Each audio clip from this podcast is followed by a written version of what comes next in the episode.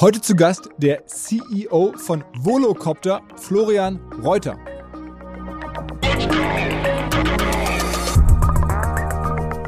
Ich glaube, dass hier ganz viele Ingenieurskompetenzen zusammenkommen, äh, wo Deutschland einfach traditionell sehr stark ist. Und ähm, nicht zuletzt haben wir dann auch viele Leute, die uns weltweit sagen, ich fühle mich viel wohler in einen deutschen Volocopter einzusteigen, als vielleicht in ein Fluggerät, das aus einem anderen Land kommt. Deswegen glaube ich eben auch, dass wir mit deutschen Lufttaxis da einen, einen guten Nerv treffen und die Leute uns da unheimlich viel äh, Vertrauen schenken. Ich sehe da riesige Chancen als ähm, Deutschland, diesen Markt ähm, sehr, sehr stark zu prägen. Und ich finde es toll, dass wir hier zwei der führenden Firmen auch in diesem Sektor hier in Deutschland haben. Let's go! Go, go! Herzlich willkommen beim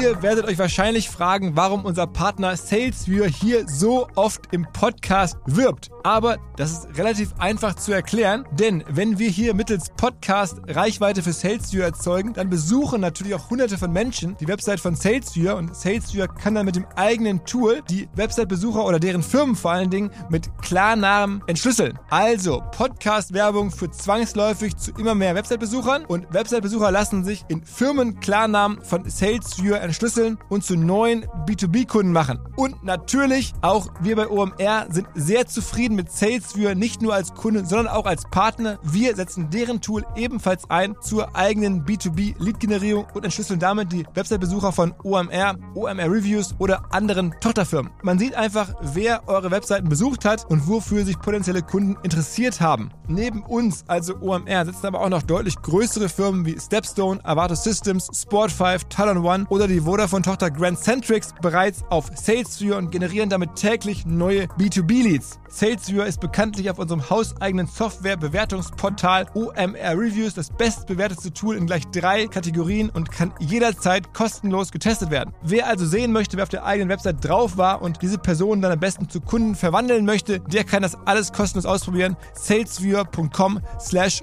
OMR. Zurück zum Podcast. Flugtaxi-Unternehmen sind in der deutschen Gründerszene so ein Ding, seit die ehemalige Staatsministerin, die Doro Bär, darüber ausführlich gesprochen hat und da unsere Zukunft gesehen hat. Und ob das so sein wird oder nicht, das haben wir schon vor kurzem mal mit dem Gründer von Lilium hier besprochen im Podcast. Da hat ja auch der Frank Thelen investiert. Mittlerweile sind die Unicorn und ebenfalls Unicorn jetzt ausweislich der letzten Finanzierungsrunde ist Volocopter. Die Kollegen aus Bruchsal verfolgen einen etwas anderen Ansatz, werden sie gleich erklären, als Lilium, aber sind auch extrem überzeugt, dass sie mehrere Milliarden an Wert rechtfertigen können, auch wenn es für viele nach wie vor komisch klingt.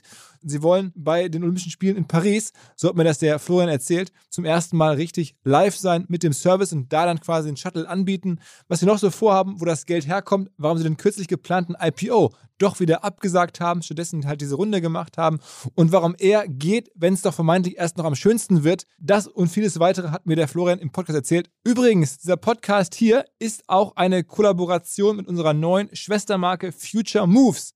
Wer OMR schon länger kennt, der weiß, es gibt bereits eine Schwestermarke rund um Fintech und Banking, die heißt Finance Forward. Und jetzt gibt es halt die Schwestermarke rund um Mobilität, die heißt Future Moves. Und die macht ganzjährig Content, also Artikel, Podcasts und auch eine Bühne im Rahmen des OMR Festivals. Am 17. Mai wird diese Bühne sein. Es gibt auch einen Shuttle-Service von unserem gemeinsamen Premium-Partner von Audi, die uns seit langem unterstützen. Die machen natürlich da auch wieder mit. Die Bühne wird gehostet von Kai Flaume darauf zu sehen werden sein, der Alex Sixt, aber auch der Olli Blume, der CEO von Porsche, der Will I Am, viele, viele weitere. Also wir greifen da ganz groß an. Und deswegen gibt es da auch die Langfassung des Podcasts und die Kompaktfassung, die gibt es hier und die kommt jetzt. Moin Florian. Hallo Philipp, freut mich sehr. Ist eigentlich Flugtaxi ein adäquater Begriff für das, was ihr tut? Oder was ihr baut? Ich glaube, das ist der richtige Begriff, damit äh, viele Menschen automatisch, ich sag mal, ein korrektes Bild im Kopf haben oder ein gewisses Bild im Kopf haben, worum es hier geht. Natürlich gibt es da noch ganz viele Details zu erzählen, aber Flugtaxi im ersten äh, Wurf greift es ganz gut, ja. Und deine Reise ist schon recht lange in dieser Branche. Es ist ja eine Branche, die ist besonders, weil es noch gar keine Produkte gibt, sondern weil ihr alle noch in der Forschung und vorbereitenden Phase seid. Trotzdem gibt es die Firmen schon eine ganze Weile. Wie lange bist du schon dabei? Ich bin jetzt äh, bald acht Jahre bei Volocopter mit dabei Und ähm, in der Tat ist es eine sehr ähm, lange, auch anstrengende Reise. Es ist ein gewisser Marathon, weil wir eben ähm, am Ende des Tages ja voll zugelassene, das heißt von der Luftfahrtsicherheitsbehörde zertifizierte äh, Fluggeräte bauen, mit denen wir Menschen über kritische Infrastruktur äh, transportieren. Und dahingehend sind eben die Hürden, das dann auch wirklich äh, zur Kommerzialisierung zu bringen, extrem hoch. Wir gehen davon aus, dass wir jetzt noch ungefähr zwei Jahre vom Marktstart entfernt sind und ähm, entsprechend sind wir hier auf der Ziellinie. Okay. Und du warst damals, glaube ich, also nicht Gründer direkt, aber sozusagen Nummer vier oder fünf im, im, im Team, als es losging. Ganz genau. Ich war Mitarbeiter Nummer fünf. Ähm, unsere zwei Gründer, die haben tatsächlich schon ähm, im Jahr 2011 gestartet. Damals ist dieser mittlerweile ja berühmt gewordene Yoga-Ball ähm, der erste Nachweis, dass man ein verteiltes elektrisches System nutzen kann, um einen Menschen in die Luft zu heben, ähm, erbracht worden.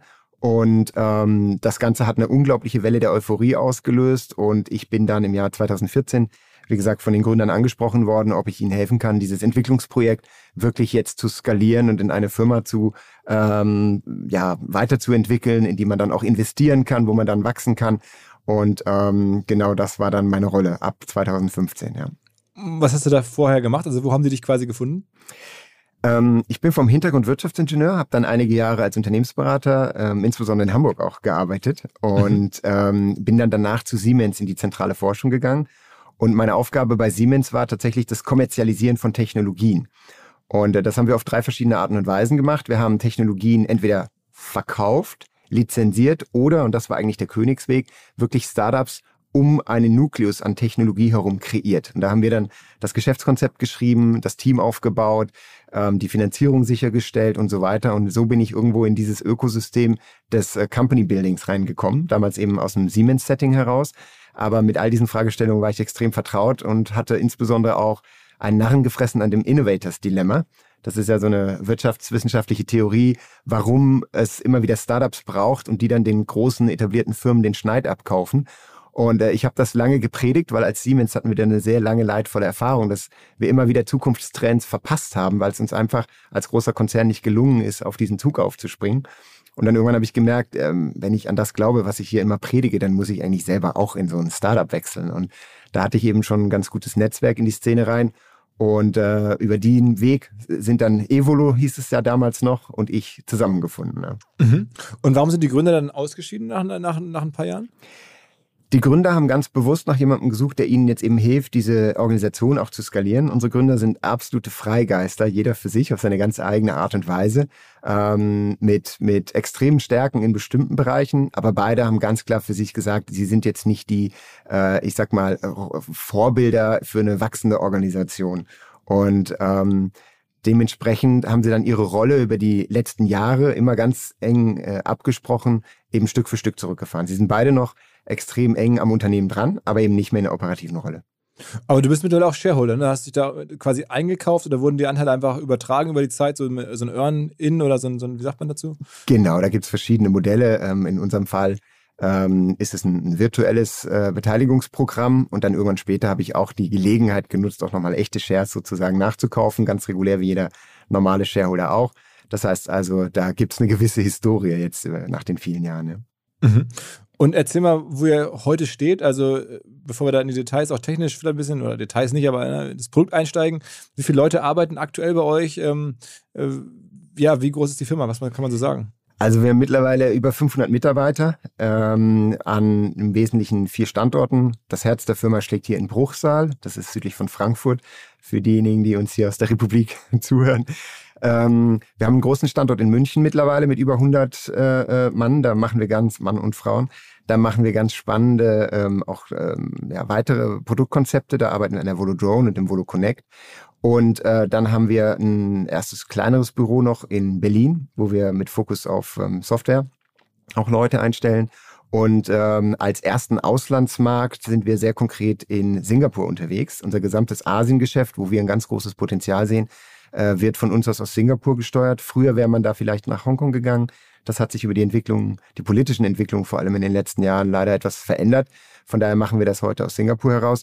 Und äh, da haben wir ein, ein, echt gutes Team, was die gesamte Region dann praktisch ähm, bespielt. Und wir gehen davon aus, dass wir jetzt in den nächsten Jahren dann eben weitere Landesgesellschaften gründen, überall da, wo wir aktiv werden. Also zunächst dann in Frankreich, Italien ähm, und anderen Städten, wo wir schon angekündigt haben, dass wir aktiv sein werden. Ist es denn so, dass ihr wirklich jetzt noch null Umsatz habt oder gibt es schon Umsätze sozusagen, die jetzt reinfließen, weil die Produkte dann in zwei Jahren geliefert werden? Genau, also das ist jetzt die Frage der Definition nach Umsatz. Ähm, beispielsweise haben wir ja schon 2017 mal einen bemannten, nee, Entschuldige, der war unbemannt, aber einen autonomen Flug in Dubai ähm, gezeigt. Und äh, das war tatsächlich ein Auftragsprojekt sozusagen. Dafür haben wir ähm, tatsächlich auch äh, Umsätze erhalten, also ähm, ähm, wurden wir bezahlt dafür für den für den ähm, Flug. Wir haben dann auch später immer wieder solche, ich sag mal, Auftragsentwicklungsarbeiten durchaus auch gemacht. Das heißt, gewisse Umsätze gibt's schon. Ähm, wir haben zum Zweiten natürlich auch erste Anzahlungen für erste Fluggeräte, also ähm, Kundenpartner, die sagen, hey, ich möchte mir meinen Produktionsslot sichern. Ähm, und das sagen wir nur zu, wenn sie auch tatsächlich jetzt schon eine Anzahlung sozusagen machen. Rein ähm, buchhalterisch sind das aber keine echten Umsätze, weil wir die erst wirklich als Umsätze ausweisen können, wenn wir dann auch in der Periode den Leistungserbringung sozusagen dann auch umsetzen. Von daher äh, sind das alles Gelder, die, wenn sie Anzahlungen sind, ähm, noch nicht wirklich als Umsätze ausgewiesen werden können. Und wer kauft da jetzt, äh, also aktuell schon oder auch perspektivisch, sind das jetzt irgendwie Firmen oder Staaten oder Einzelpersonen? Ganz unterschiedlich. Also wir als Volocopter ähm, haben ja ganz klar ähm, das Geschäftsmodell, dass wir insbesondere jetzt im Flugtaxi-Bereich ähm, praktisch eine professionelle Flotte in Städten betreiben wollen, sodass man ähnlich eben wie ein Taxi nicht einen Volocopter besitzt, sondern sich einen Volocopter ruft, wenn man ihn braucht. Und zu dem Zweck ähm, haben wir dann Landesgesellschaften, die können voll im Besitz von Volocopter sein oder aber wir äh, gehen Partnerschaften ein in den Ländern, wo man als ausländische Gesellschaft eben keine Airline in, in der Mehrheit betreiben darf. Das gibt es sehr häufig in unserem Umfeld. Also von daher haben wir da ein, ein sehr unterschiedliches Setup. Ähm, demzufolge haben wir heute ähm, zum Beispiel, ähm, wie du sagst, erste ich sag mal, ähm, Sovereign Wealth Funds oder staatlichen, staatlich getriebenen Akteure, die ähm, Volocopter reservieren und auch entsprechend anzahlen. Wir haben aber beispielsweise auch den ADAC, die Luftrettung, das heißt unsere fliegenden gelben Engel, äh, die Rettungshubschrauber, die auch ganz großes Potenzial in der Multicopter-Technologie sehen und gesagt haben, wir wollen ganz früh an dieser äh, Entwicklung teilhaben und äh, haben auch beispielsweise zwei Volocity, unser erstes dann zugelassenes Fluggerät, ähm, vorbestellt und auch entsprechend angezahlt. Und da sind wir natürlich brutal stolz drauf, weil die betreiben die größte Helikopterflotte Europas im zivilen Bereich. Und das heißt also, wenn jemand Helikopter kennt, dann der ADAC. Und wenn der uns sein Vertrauen schenkt und uns unser Partner der Wahl ist, dann ist das natürlich ein riesen ähm, Glaubwürdigkeitselement auch für uns als Volocopter, auf das wir sehr stolz sind. Mhm. Und wird es denn in Zukunft so sein, dass euer Erlösmodell wirklich der Verkauf der Hardware ist? Oder soll es denn demnächst auch so sein, du hast es gerade ein bisschen angedeutet, dass es halt auch teilweise dann Tochtergesellschaften gibt, wo ihr dann die Flüge selber durchführt und dann quasi eigentlich ähm, nicht das Produkt äh, euch bezahlen lasst, sondern einfach den Flug, den einzelnen Flug?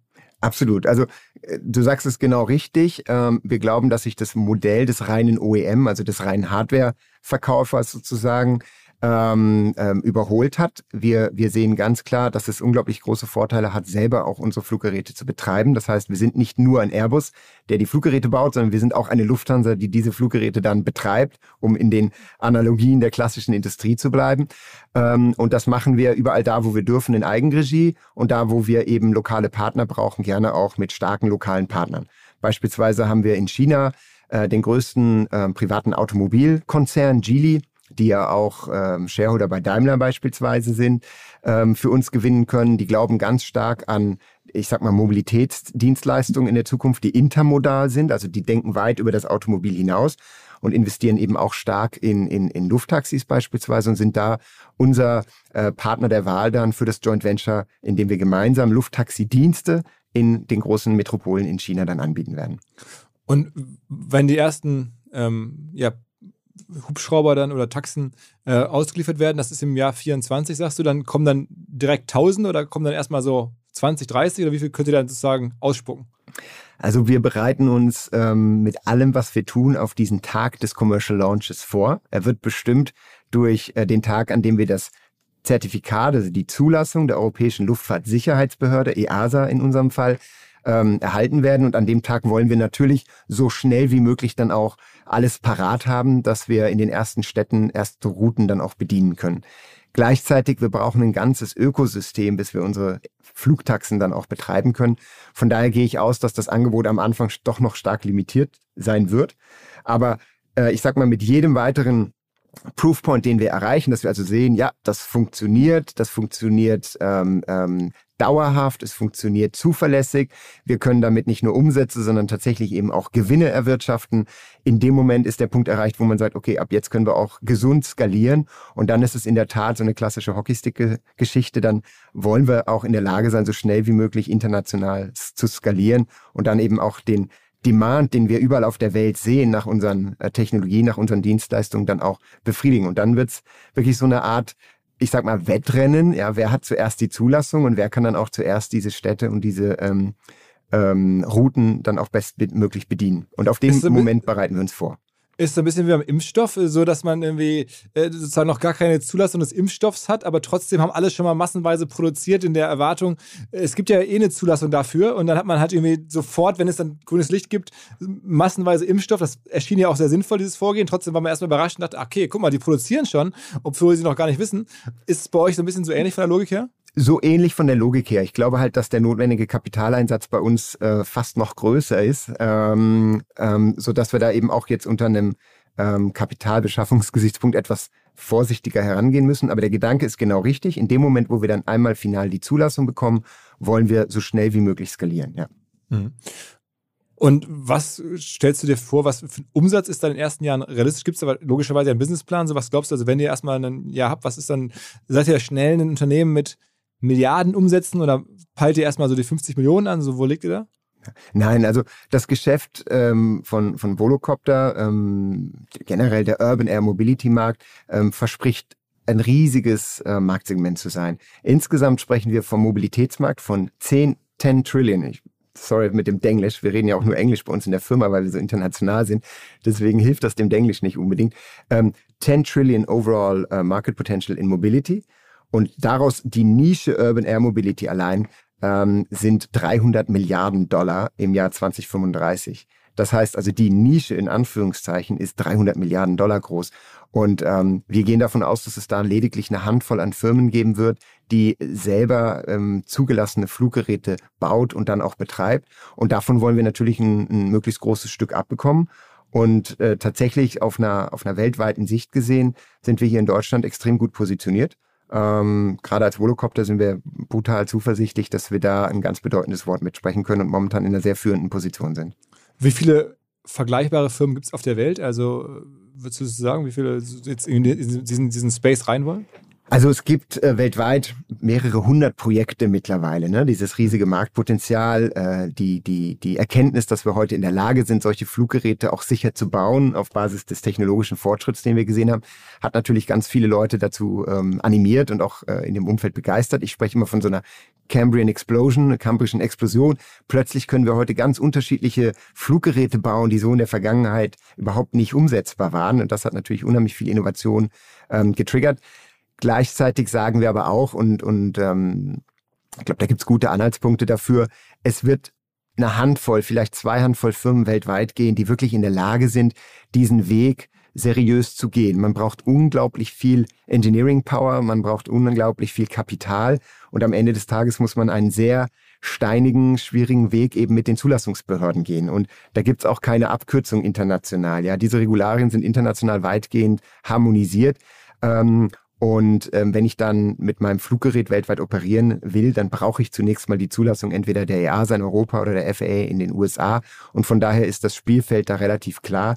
Und wir gehen eben davon aus, dass das maximal zwei Handvoll an Firmen sein werden, die äh, diesen Markt in absehbarer Zeit überhaupt nur erreichen werden.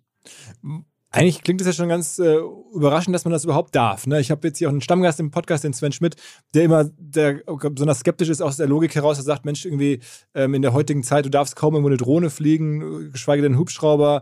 Ähm, es gibt so viel Sorge vor irgendwelchen Angriffen, vor Unfällen. Ähm, warum sollten es Städte erlauben, dass man mit so einem Gerät jetzt quasi mitten durch die Hauptstraßen quasi fliegt? Das klingt erstmal nicht sehr wahrscheinlich, aber es wird doch so kommen, sagst du. Oder es gibt da schon klare Indikationen scheinbar. Es gibt, es gibt sehr deutliche Indikationen dafür. Ähm, wir sehen, dass Städte weltweit unglaubliche Probleme haben mit der Mobilität, wie sie heute ge gelebt wird. Also wir merken selbst ganz neue, moderne Städte, die unglaublich viel in Infrastruktur investieren, in öffentlichen Nahverkehr investieren, die trotzdem am Verkehr ersticken, weil sie einfach nicht mehr nachkommen, damit den Bedarf zu decken.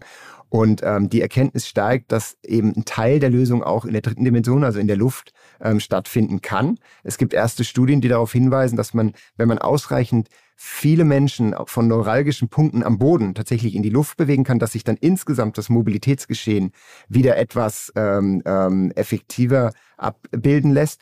Und ähm, von daher sehen wir, dass Städte weltweit extrem offen sind, ähm, zu verstehen, wie funktioniert Urban Air Mobility und wie können wir die sicher und effizient in unsere vorhandene Infrastruktur integrieren. Also da stoßen wir wirklich weltweit bei Städten, bei Politikern, aber auch bei Partnerfirmen, die wir dann fürs Ökosystem brauchen, auf unglaublich offene Türen. Und ähm, wir sind mittlerweile mit 40 Städten weltweit, und das sind alles Megastädte, die, die wir so nennen würden, ähm, in sehr fortgeschrittenen Gesprächen, die wir natürlich alle nicht äh, am ersten Tag bedienen können, aber wo wir uns eben dann dran setzen, ab 2024 dann Stück für Stück so schnell wie möglich diese Städte dann auch zu bedienen. Und ist das dann was für, sagen wir mal, die Elite? Ist es dann sozusagen so die, die, der, der, der neue Porsche oder so oder Audi ist dann halt nicht mehr ähm, mit einer Limousine, einem geilen Auto auf der Straße stehen, sondern aber die Breite der Gesellschaft, ähm, wird sie sich das leisten können? Absolut ja. Also wir wollen ähm, das tatsächlich, und deswegen passt auch wieder der Begriff Flugtaxi, wir wollen das als Service, den man sich dann ähm, gönnt oder, oder, oder nimmt, wenn man, wenn er wirklich auch einen Mehrwert bringt. Also nicht auf jeder Route macht das Flugtaxi Sinn.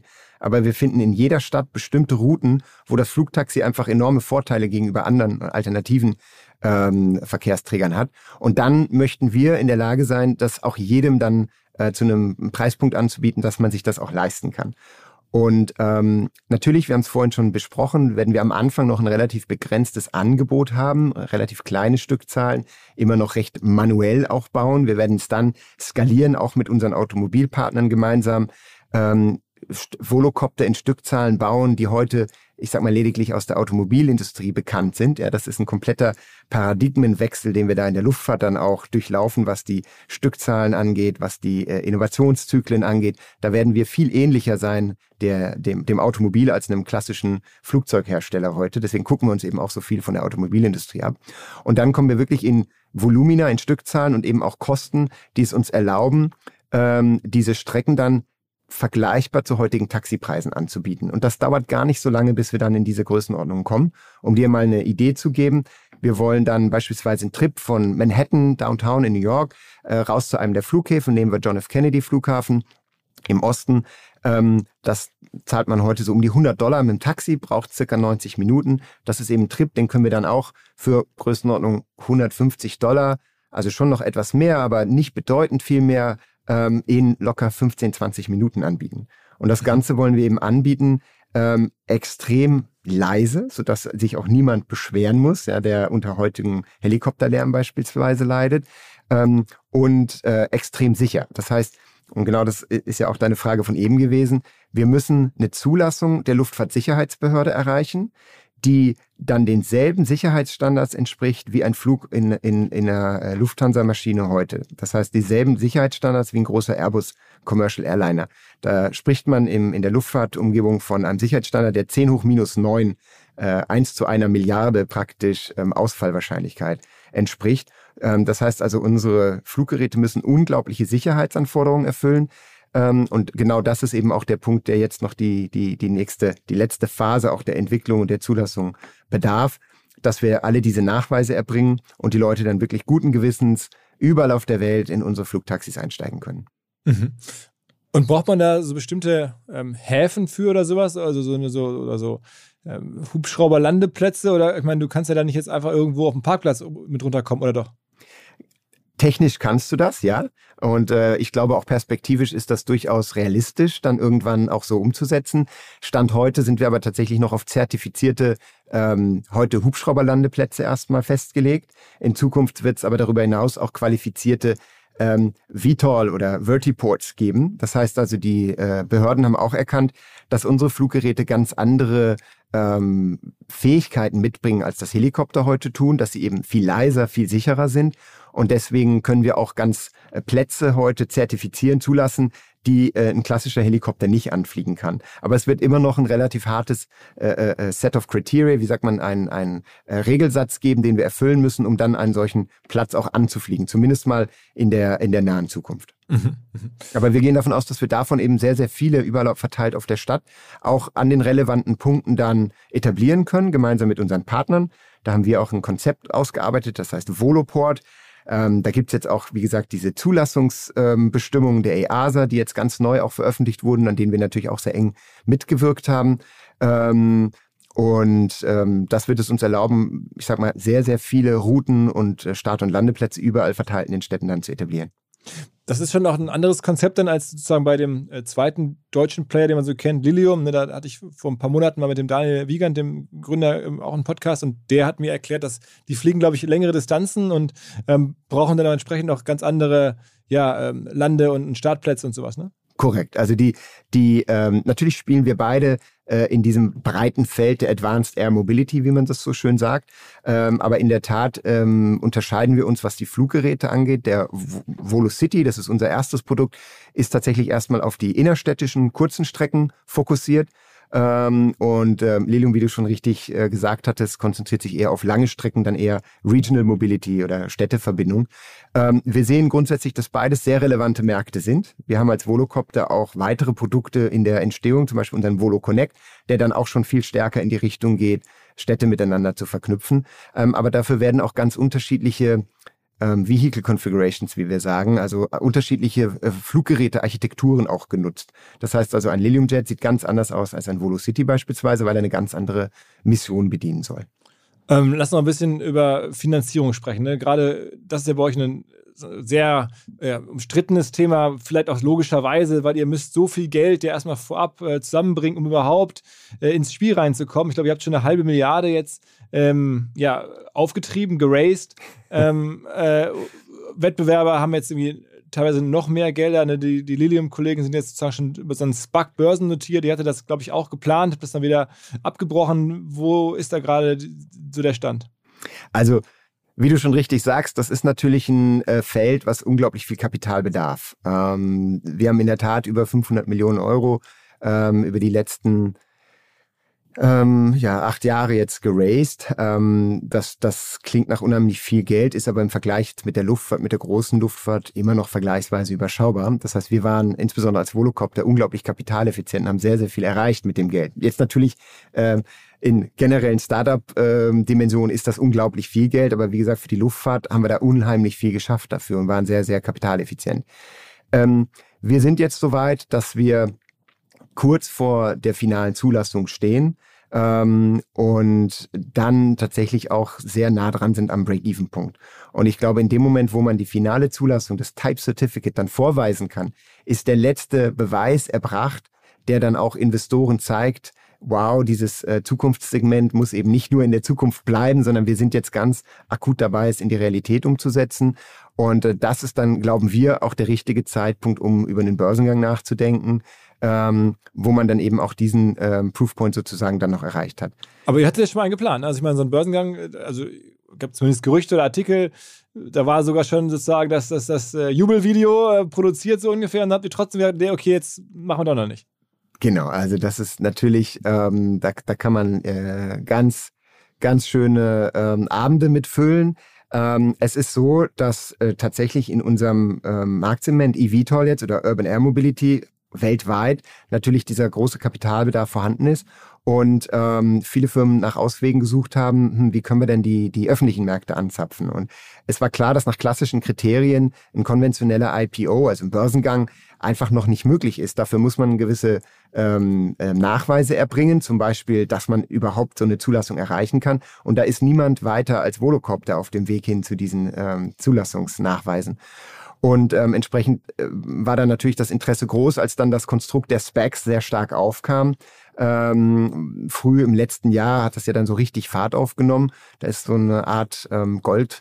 äh, Gold Rush äh, ähm, ähm, ausgebrochen, wo eben viele Firmen auch aus unserem Segment, aber auch in anderen Technologiesektoren das als große Chance gesehen haben, äh, sich in Dimensionen zu finanzieren, die vorher im reinen privaten Setting einfach unheimlich mühsam waren. Und ähm, das haben einige unserer ähm, Mitstreiter tatsächlich gut für sich nutzen können. Wir haben das beobachtet. Wir haben zunächst mal unsere private Runde damals noch abgeschlossen. Unsere Series D war das damals im April 2021. Da haben wir unter anderem äh, Continental, bekannte Automobilzulieferer oder auch äh, Atlantia, großer Infrastrukturfonds aus Italien und Daimler habe ich gesehen. Ne? Daimler ist schon viel länger mit an Bord. Also die sind schon seit 2017 mit an Bord. Äh, ganz äh, langjähriger Partner an der Stelle. Also und BlackRock, auch diese riesige Fondsgesellschaft, also es ist genau, schon die, die sind bei uns an Bord gekommen und das war eben auch uns so wichtig, dass wir diesen Prozess nicht abbrechen wollten, sondern das haben wir erstmal sauber zu Ende geführt. Damit war Volocopter auch erstmal wieder super finanziert. Wir hatten 240 Millionen Dollar äh, zu dem Zeitpunkt aufgenommen und haben uns dann aber natürlich auch diesem Spec äh, Markt gewidmet und geguckt, kann das für uns relevant sein, kann das für uns auch ein sinnvolles Medium sein. Ähm, haben das dann eruiert, haben dann tatsächlich auch Gespräche geführt. Ich meine, wir sind sehr bekannt in unserem Umfeld, absolut führend und dementsprechend kamen natürlich auch viele Specs auf uns zu und haben uns ähm, gekortet, wie man so schön sagt, also ähm, umgarnt. Und äh, das haben wir uns angehört und ähm, haben überlegt, ob das für uns Sinn machen kann. In der Zwischenzeit hat aber tatsächlich die Marktdynamik sich sehr stark verändert. Und äh, wir haben dann letzten Endes entschieden, dass wir diesen Prozess nicht vollziehen wollen, dass wir nicht glauben, dass das jetzt das richtige Timing ist, um Volocopter an die Börse zu bringen, weil damit natürlich auch sehr, sehr viele ähm, ich sag mal, Auflagen einhergehen, die einem das Leben auch sehr schwer machen können. Und dementsprechend haben wir uns dann dagegen entschieden und ähm, weiter die privaten Runden forciert. Und da haben wir ja jetzt auch äh, in den vergangenen Wochen mit der Series E unser First Signing gemacht und erwarten da auch weitere ähm, Finanzierung in den kommenden Wochen. Das heißt, insgesamt fühlen wir uns mit der Entscheidung extrem wohl und glauben auch, dass es langfristig die nachhaltigere Finanzierungsform ist. Ähm, wie gesagt, wenn wir dann Type Certificate erhalten von den Behörden, dann äh, glaube ich, ist der richtige Zeitpunkt, um auch nochmal ganz konkret über einen konventionellen IPO nachzudenken. Trotzdem hat es in der Phase auch Ärger gegeben, ähm, denn in der, in der frühen Phase zumindest habt ihr ja auch so ein bisschen Crowdfunding gemacht, ne, wenn ich das richtig äh, nachlese. Und dann hatten die äh, ganz frühen Anleger die Hoffnung, boah, wenn es jetzt bald einen Börsengang gäbe, dann kriegen wir das 30-, 40-fache unserer ähm, damaligen Einlage. Und das war dann aber jetzt irgendwie nicht der Deal, sondern ihr habt jetzt die sozusagen wieder rausgekauft. Ich glaube auch in, in, schon entsprechend der, äh, der Regeln, aber deutlich weniger als im 30-40-fachen, sondern die sind jetzt vergleichsweise enttäuscht und sagen, Mensch, ich hätte sich auf die ganz großen Zahltag gefreut und eigentlich bekomme ich jetzt nur eine Basisverzinsung. Ähm, wie ist das, was war da, warum, wie kam es da zu dem Missverständnis? Philipp, das hast du jetzt sehr treffend beschrieben. Also in der Tat, ähm, Volocopter hat 2000 13, meine ich sogar, war das schon, ähm, ein Crowdfunding durchgeführt. Ein Crowdinvesting muss man ja sagen. Das war ein Darlehen damals, ähm, das äh, noch ein ganz neues Medium war und äh, wo wir innerhalb von zweieinhalb Stunden 500.000 Euro ähm, geraced hatten und dann innerhalb von zweieinhalb Tagen 1,2 Millionen. Ja, das war Europarekord damals im Crowdinvesting, also ein irrer Erfolg. Und ähm, da sind wir auch brutal stolz drauf. Ähm, wir haben dann jetzt über, über viele Jahre auch immer einen sehr engen Kontakt mit äh, unseren Darlehensgebern sozusagen gehalten. Klar war aber auch, dass diese ähm, ähm, Darlehen irgendwann auslaufen und auch die Firma die Gelegenheit hat, äh, diese zurückzuzahlen. Und ähm, dass dieser Zeitpunkt kam dann und wir haben überlegt, mh, hm, wenn wir jetzt wirklich einen Börsengang machen, dann wäre das schon eine echt super Story, wenn wir ähm, die jetzt auch daran teilhaben lassen können. Und wir haben dann tatsächlich als Firma gesagt, ähm, mit auch mit unseren Gesellschaftern natürlich gesprochen und gesagt, hey, ähm, macht es nicht Sinn, wenn wir denen auch ein Angebot machen, wenn es jetzt wirklich zu einem zu einem Wandel kommt der, der Gesellschaftsform, dass wir ähm, sie dann irgendwo da auch mit beteiligen. Wenn es nicht dazu kommen sollte, allerdings wie geplant und auch eben wie in den Verträgen verankert, dann eben zurückzahlen, äh, diese Darlehen. Und ähm, glaub mir, ich hätte mich unglaublich gerne hingestellt und gesagt, genial, größter Return ever, ja, und wir machen unglaublich viele äh, Leute glücklich. Am Ende kam es eben nicht dazu. Wir sind einfach ähm, als ähm, Geschäftsführung der Firma verpflichtet. Wir müssen immer gucken, was ist sinnvoll und ähm, ähm, am, am, am, am hilfreichsten für die Firma, um das Überleben der Firma, auch der Arbeitsplätze und so weiter zu sichern. Und haben uns dann eben ähm, ähm, am Ende, als es dann nicht zum Spec gekommen ist, ähm, ja, äh, an die Verträge halten müssen und die jetzt einfach äh, dann zurückgezahlt, ja. Dass da eine gewisse Enttäuschung ist, das kann ich durchaus nachvollziehen. Ähm, das ist also wurde zwischenzeitlich denen das Gefühl, oder die hatten das Gefühl, wie auch immer es entstanden ist, vielleicht auch irgendwie unter eurem Zutun, ist ja schwer zu sagen, es könnte viel mehr werden. Am Ende ist es nur das geworden, was es ursprünglich versprochen war. Genau. Äh, also ich glaube, das, das, das äh, fasst es ganz treffend zusammen. Das Gefühl war da und das war auch absolut authentisch und ehrlich, weil wir natürlich ähm, alle sehr, sehr, ähm, ähm, ich sag mal, über diese Idee eines Börsengangs ähm, fasziniert waren. Ja, das verändert die Dynamik in so einem Unternehmen. Ähm, und das hat auch sehr viele spannende Seiten. Aber wie gesagt, in der Zwischenzeit hatte sich dann das Marktumfeld so verändert, dass dieser Schritt uns unglaublichen Risiken ausgesetzt hätte. Und man hat es ja dann auch im Nachgang gesehen.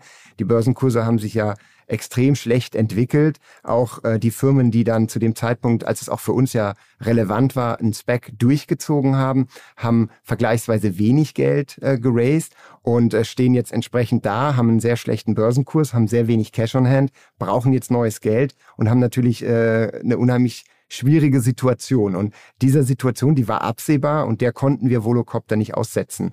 Und ähm, solche Entscheidungen trifft man dann natürlich immer mit dem, dem besten Wohl der Firma im, im Hinterkopf. Aber da kann ich auf eine bestimmte Gruppe unserer Gesellschaft, und wir haben ja sehr viele und so weiter heute, nicht einzeln Rücksicht nehmen. Das, das ähm, kann ich dann einfach nicht machen, wenn ich das Gesamtwohl der Firma im Blick behalten muss. Mhm. Und wie viel ist die Firma aktuell wert? Was würdest du sagen? Also letzte Runde war ja jetzt ja gerade erst, also man kann es ja sogar sehen. Genau, also wir haben tatsächlich auch die, die Bewertung öffentlich äh, ähm, ähm kommuniziert. Die letzte ähm, Bewertung in der letzten Runde war 1,5 Milliarden Euro. Das heißt also, wir sind da jetzt schon satt im, im ein wohlgenährtes Unicorn, wenn man es in der Metapher bleiben möchte. Ja. Also schon auch MDAX-Niveau in Deutschland wäre das ungefähr, oder?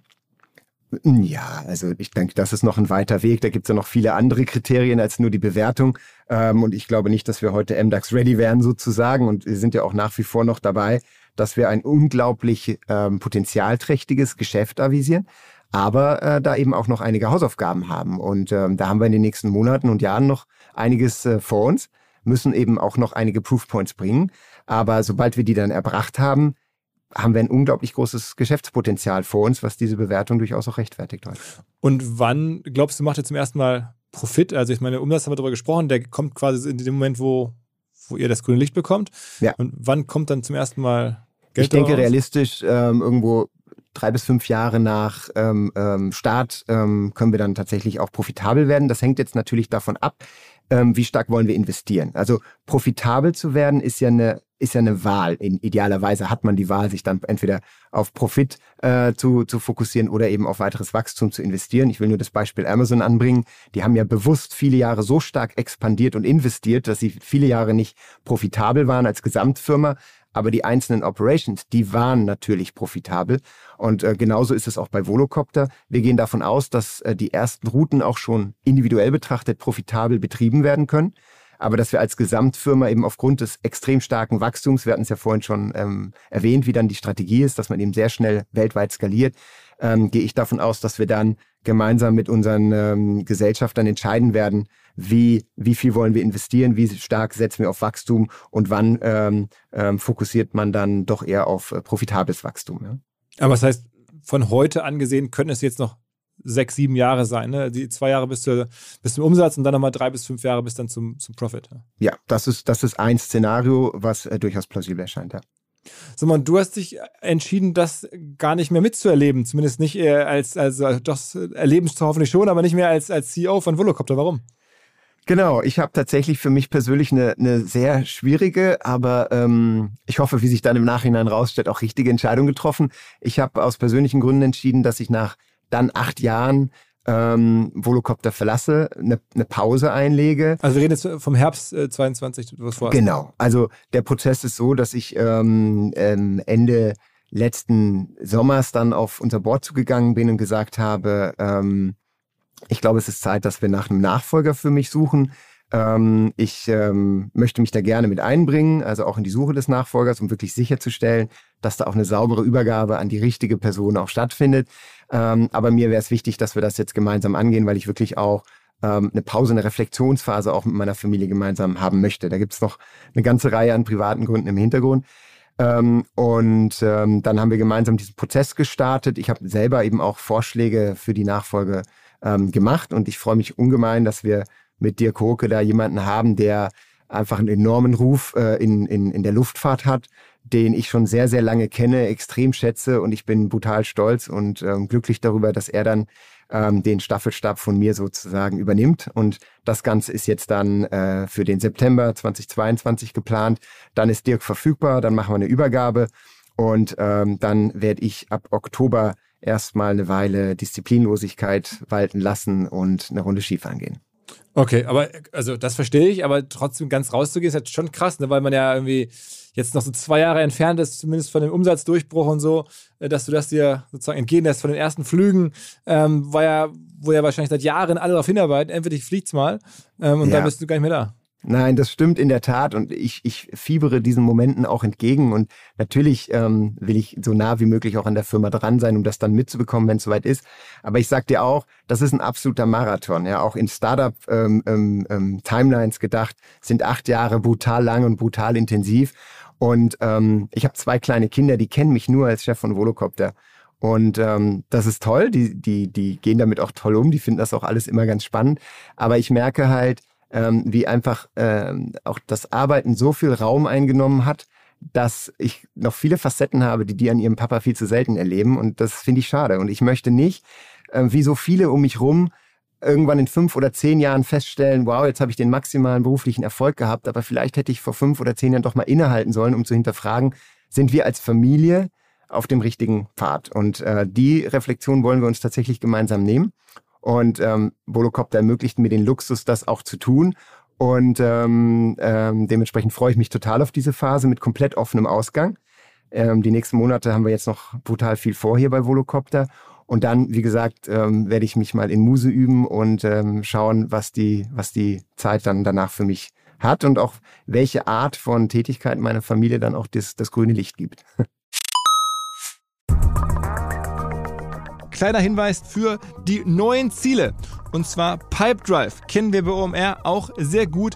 Das CRM-System insbesondere für die Förderung des Wachstums kleinerer Firmen.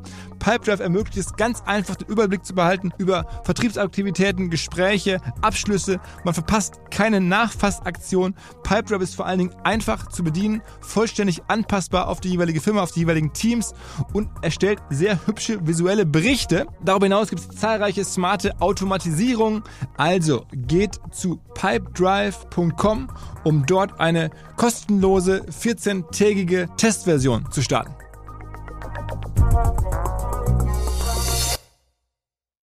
Zurück zum Podcast. Was glaubst du, welche, welche Länder oder Kontinente werden die ersten sein, wo Volocopter fliegen? Also wir haben ganz klar äh, gesagt, Paris soll unser erster Showcase sein. Ja? In Als Paris haben wir, Genau. In Paris haben wir die Olympischen Spiele 2024. Das passt perfekt zu unserer Timeline. Ähm, da haben wir das Interesse, das zu schaffen. Da haben unsere lokalen Partner in Paris das Interesse, das zu schaffen und das wirklich auch die, diese Möglichkeit zu nutzen, der Welt zu zeigen, wie innovativ Europa ist und äh, dass Urban Air Mobility jetzt wirklich Realität wird, eben auf Basis einer dann wirklich vorliegenden Zulassung einer der beiden respektierten Luftfahrtsicherheitsbehörden. Und da haben wir ähm, sind wir alle gemeinsam im Boot. Da haben wir einiges an Hausaufgaben zu machen, nicht nur Volocopter, sondern eben auch unsere Partner und die Behörden. Und da werden auch keine Kompromisse gemacht hinsichtlich Sicherheit oder sonst was. Aber wir glauben alle, das ist eine realistische Timeline. Und wenn wir da alle gemeinsam dran arbeiten, dann können wir das auch schaffen. Und dann ist das natürlich eine äh, einzigartige Gelegenheit, die wir auch ähm, absolut nutzen wollen, um der Welt zu zeigen, Urban Air Mobility, Volocopter ist jetzt bereit und ähm, Paris ist der Startpunkt. Und dann wollen wir das so schnell wie möglich weltweit skalieren. Die nächste Stadt, die wir schon sehr stark vorangetrieben haben, ist Singapur. Da sind wir auch schon im Aufbau von Routen, da sind wir im Aufbau von Vertiports, also diesen Start- und Landepunkten. Das heißt, alle Voraussetzungen werden da schon geschaffen, damit wir dann auch dort sehr schnell starten können. Weitere Länder sind äh, Rom in Italien, Seoul in Korea ähm, und äh, China und Japan, die auch wirklich schon in den Startlöchern dafür stehen. Glaubst du, dass ihr denn, sagen wir mal, in 24 immer noch eine private Gesellschaft seid oder seid ihr dann vielleicht dann doch an der Börse am Ende? Genau. Ähm, ich glaube, dass das durchaus ein guter Zeitpunkt sein könnte, um dann auch über einen konventionellen IPO nachzudenken. Bevorzugt natürlich in Europa. Das wäre schon schön, wenn wir auch ähm, Startups mit so einem Potenzial, Firmen mit so einem Potenzial dann auch hier halten können und nicht alle immer nur in die USA gehen müssen. Aber das hängt natürlich auch davon ab, wie attraktiv die, die Börsenplätze sind. Ähm, aber nee, ich glaube tatsächlich, dass das ein realistischer Zeitpunkt ist, um darüber nachzudenken. Das mhm. wird man dann sehen, aber ähm, es ist auf jeden Fall sehr plausibel. Und deine Anteile, die behältst du auf jeden Fall. Also auch wenn du jetzt rausgehst, du bleibst weiter Shareholder. Natürlich, ich glaube an den maximalen Erfolg. Ja, ähm, ich glaube, dass wir hier die perfekte Basis geschaffen haben. Ich glaube, dass Volocopter optimal positioniert ist, um, um diesen ganzen Markt wirklich zu prägen. Und ähm, ich glaube auch ganz fest daran, dass ich mit Dirk ähm, den richtigen gefunden habe, der aufgrund seiner Erfahrung, seines Netzwerks, aber auch aufgrund seines Führungsstils ähm, die Arbeit hier perfekt fortsetzen kann und Volocopter zu ganz neuen Höhen dann auch entwickelt. Ich meine, Dirk hatte zuletzt, ich glaube, 40.000 Mitarbeiter geführt. Der ist natürlich eine ganz andere Größenordnung an, an Organisationen auch gewohnt. Und äh, ich glaube, dass das Volocopter auch sehr gut tun wird jetzt in der nächsten Phase. Wo kommt der Dirk her? Dirk war vorher äh, CEO von Airbus äh, Defense and Space. Also er hat einen ganz wesentlichen Bereich von Airbus geführt und äh, verfügt dann natürlich über exzellente Kontakte in der Luftfahrtindustrie allgemein, aber auch in der Politik, bei den ähm, ähm, Luftfahrtsicherheitsbehörden. Er ist weltweit bekannt und ähm, ich bin wirklich stolz, ähm, dass, dass er dann jetzt hier äh, den Posten auch übernimmt. Ich glaube, das spricht für, für die Strategie, die wir haben, für das Team, was wir haben und eben auch für die, für die Erfolgsaussichten, die wir haben. Wer sind eigentlich aktuell die größten Shareholder? Also wenn du so eine Entscheidung, ne, du gehst raus, kommt ein Nachfolger, das, das managst du jetzt ja nicht ganz allein. Du wirst ja irgendwo anrufen und sagen, Jungs, ich, hier gibt es was Neues bei mir, es stellen sich neue Fragen und ähm, mit wem diskutierst du das dann? Klar, also wir haben mittlerweile eine, eine, eine ähm, Gesellschafterbasis, wir sind eine deutsche GmbH, ähm, die sich auf alle Zeitzonen verteilt. Also wenn wir Boardmeeting oder Gesellschafterversammlung haben, dann ist das mittlerweile ein, ein logistischer äh, Herkulesakt. Ähm, wir haben ähm, amerikanische Firmen, japanische Firmen und alles, was dazwischen liegt. Und ähm, die haben sich dann so organisiert, dass wir einen ähm, Beirat haben, der wesentliche Kompetenzen delegiert bekommen hat von den Gesellschaftern. Und dieser Beirat, da gibt es neun äh, Voting Members sozusagen. Und das ist das Gremium, mit dem ich solche Entscheidungen dann auch abstimme. Und da ist dann jemand, ist dann jemand von BlackRock drin und jemand von Ganz genau, da sind die großen so. Gesellschafter vertreten, genau, auch die, die du jetzt ansprachst. Da ähm, ist ein Stefan Klocke, das ist unser Chairman, der ist schon lange mit an Bord, kennt auch die Firma in- und auswendig, ein, ein lokaler Unternehmer hier aus der Region. Dann haben wir äh, Dieter Zetsche, ähm, wir haben ähm, eine Dame aus dem Silicon Valley, die, die unglaublich ähm, wertvolle auch Insights immer von der, von der US-Westküste mit einbringt. Und dann haben wir eben auch Vertreter der großen Gesellschafter, wobei unsere Gesellschafterstruktur tatsächlich extrem ausgewogen ist. Also wir haben keine dominanten Shareholder, sondern eben sehr breite, ausgewogene Shareholderbasis. Von denen sind sehr viele strategische Partner, die irgendwo auch eine Rolle im Ökosystem planen. Und äh, dementsprechend bringen die sich auch mit ihrer jeweiligen Expertise ein und wissen auch sehr genau, auf was sie sich da einlassen. Ich glaube, Volocopter ist so ein bisschen die Firma, die auch eben die, ähm, die, die, ich will nicht sagen klügsten, aber die, ähm, die Investoren hat, die selber eben auch für sich eine Rolle in diesem Ökosystem sehen und sich dann ganz bewusst für Volocopter als ähm, Firma entscheiden weil wir einen sehr partnerschaftlichen Ansatz haben und weil wir eben schon sehr fortgeschritten in der Zulassung sind und deswegen viel weniger Risiko mitbringen als viele der anderen Konzepte.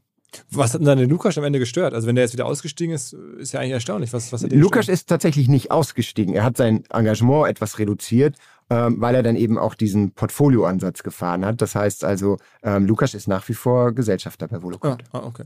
Und glaubst du, dass das Ding mal eines Tages so in Richtung 10, 15 Milliarden wert sein kann? Absolut. Da bin ich vollkommen überzeugt von. Es ist nur eine Frage der Zeit. Ähm, wir sind auf bestem Wege dahin. Und ähm, wie gesagt, wir haben noch ein paar Hausaufgaben zu machen, um das dann auch alles Realität werden zu lassen. Aber ähm, ich sehe keine unüberwindbaren Hürden mehr. Jetzt geht es wirklich an die Implementierung und da warten noch ganz, ganz spannende Meilensteine auf uns. Und sag mal, wird das auch ein großer Arbeitgeber in Deutschland? So, also oder generell die Branche? Ähm, so ein bisschen so wie im Automobilbau, dass man eines Tages dann äh, Tausende von Arbeitsplätzen hat? Das glaube ich, ja. Ähm, aus, aus verschiedenen Gründen. Ich glaube, dass hier ganz viele Ingenieurskompetenzen zusammenkommen, äh, wo Deutschland einfach traditionell sehr stark ist. Ähm, wir haben einen echten Vorteil, dass wir in Europa sind und mit der EASA eine sehr fortschrittliche Luftfahrtsicherheitsbehörde haben, die zurzeit mehr und mehr den Ton angibt, auch in der globalen äh, äh, Sicht. Also mehr und mehr Länder weltweit orientieren sich an der EASA, einfach weil die FAA in den vergangenen Jahren wirklich einige auch hausgemachte Probleme zu bewältigen hatte. Und äh, vor dem Hintergrund haben wir da eine wirklich tolle Wettbewerbssituation. Und ähm, nicht zuletzt haben wir dann auch viele Leute, die uns weltweit sagen, ich fühle mich viel wohler in einen deutschen Volocopter einzusteigen, als vielleicht in ein Fluggerät, das aus einem anderen Land kommt. Das ist natürlich wir Deutschen sehen das immer so, ja, hm, mittlerweile haben wir auch einiges getan, um unseren Ruf so ein bisschen zu, zu ähm, beflecken. Aber äh, wir haben nach wie vor diesen Ruf und das ist tatsächlich eine Reaktion, die wir in vielen Ländern bekommen. Deswegen glaube ich eben auch, dass wir mit deutschen Lufttaxis da einen, einen guten Nerv treffen und die Leute uns da unheimlich viel äh, Vertrauen schenken, was wir natürlich auch auf jeden Fall erfüllen wollen. Aber ja, ich sehe da riesige Chancen als ähm, Deutschland, diesen Markt ähm, sehr, sehr stark zu prägen. Und ich finde es toll, dass wir hier zwei der ganz klar ähm, führenden Firmen auch in diesem Sektor hier in Deutschland haben. Okay, okay. Also ähm, ja, war für mich jetzt ein spannender Rundumschlag äh, über um das ganze Thema. Ich meine, es ist ja schon wirklich mittlerweile so ein, so ein Buzzword, eine Flugtaxen. Hat es eigentlich geholfen, dass die Frau Bär, also die Dorothee Bär, das mal so gesagt hat, oder war das immer eher problematisch? Du, ich wollte gerade auf diese Episode zu sprechen kommen, weil in der Tat, ich, ich erinnere mich noch, sie hat das ja dann irgendwann gesagt und dann gab es einen riesen Aufschrei, ähm, nicht immer nur positiv, so nach dem Motto, wovon redet sie denn da? Und ähm, wir, und ähm, da muss ich schmunzeln, da hat natürlich auch äh, Helena äh, ihren Beitrag zugeleistet, unsere ähm, ähm, ähm, Kommunikationschefin, dass sie gesagt hat, hey, lass uns sofort Kontakt mit ihrem Büro aufnehmen und ihr anbieten, ein Flugtaxi zu zeigen. Weil wir sind das einzige Flugtaxi, was seit Jahren existiert, was tatsächlich fliegt, was Zulassungen hat, was wir weltweit demonstrieren können, wo Leute selber erfahren können, wie sieht das aus, äh, wie hört sich das an, wenn so ein Flugtaxi fliegt. Und dann haben wir tatsächlich äh, sehr, sehr schnell danach eine, eine, einen Bildartikel gemeinsam mit Frau ähm, ähm, Bär in, in Berlin organisiert, wo sie dann eben auch den Punkt machen konnte, das ist nicht nur Zukunftsmusik, das gibt es schon und hier von Firmen in Deutschland. Und dann auch noch ähm, aus Musterländle. Und ähm, da haben wir natürlich die Gunst der Stunde genutzt. Und ich glaube, das war für Volocopter sehr wertvoll, aber für Frau Bär natürlich auch, weil wir echt zeigen konnten, das ist eben nicht nur Zukunftsmusik, sondern das hat wirklich Hand und Fuß, was sie da äh, betont hat. Mhm. Also hat euch am Ende eher geholfen. Absolut, war eine total hilfreiche und in meinen Augen auch sehr charmante Episode, ja. Also jetzt haben wir die Story hinter der Episode oder das, das, das, das, das Long Piece, das, das Longform-Content ähm, zu, zu, zur Flugtaxen ähm, zum Buzzword. Ähm, vielen Dank, dass, dass du dir Zeit genommen hast, uns ein bisschen sozusagen auf deinen letzten Metern nochmal ein, ein Update zu geben. Und dann gucken wir mal, wie das in den nächsten Jahren weitergeht. Ich bin äh, sehr gespannt und mal gucken. Also vielleicht ist es ja irgendwann auch mal eine, eine Anlageoption. Vielen Dank, Philipp. Das ist auf jeden Fall. Wie gesagt, ich bin vom maximalen Erfolg äh, überzeugt. Und äh, danke, dass wir Zeit hatten, einfach mal auch ein bisschen tiefer in die Themen einzusteigen. Hat viel Spaß gemacht. Alles klar. Ciao, ciao, nach Bruchsal. Danke, Philipp. Ciao. Man vergisst es häufig, aber auch 10, 15 Jahre nach den Hochzeiten des SEO, des Suchmaschinenoptimierens, ist nach wie vor SEO ein extrem profitabler Kanal. Meistens ist der Return on Invest deutlich höher als bei den allermeisten direkt bezahlten Werbemaßnahmen. Und genau da setzt unser Partner an. Hinweis auf die Agentur Digital Effects. Digital Effects spielt bereits seit 2010 in diesem ganzen Spiel mit und wird geleitet von zwei sehr erfahrenen Leuten, dem Andreas Mauf und vor allem dem Christian Boris Schmidt, CBS genannt, den ich seit vielen Jahren selber kenne, nicht wirklich empfehlen kann. Der weiß seit über zwei Jahrzehnten, wie SEO funktioniert, berät seit 2005 Unternehmen dazu. Digital Effects ist nach wie vor eine recht kleine Agentur, deswegen hat man direkt Zugriff auf das Know-how der Chefs und Gründer. Wer mehr wissen möchte, vor allen Dingen, wer einen kostenlosen SEO-Check durchführen möchte mit seiner eigenen Website, der kann das tun unter digitaleffects.de slash OMR. Digital Effects mit C und Doppel F. digitaleffects.de slash OMR. Meldet euch direkt dort und Grüße an den CBS. Zurück zum Podcast. Dieser Podcast wird produziert von Podstars bei OMR.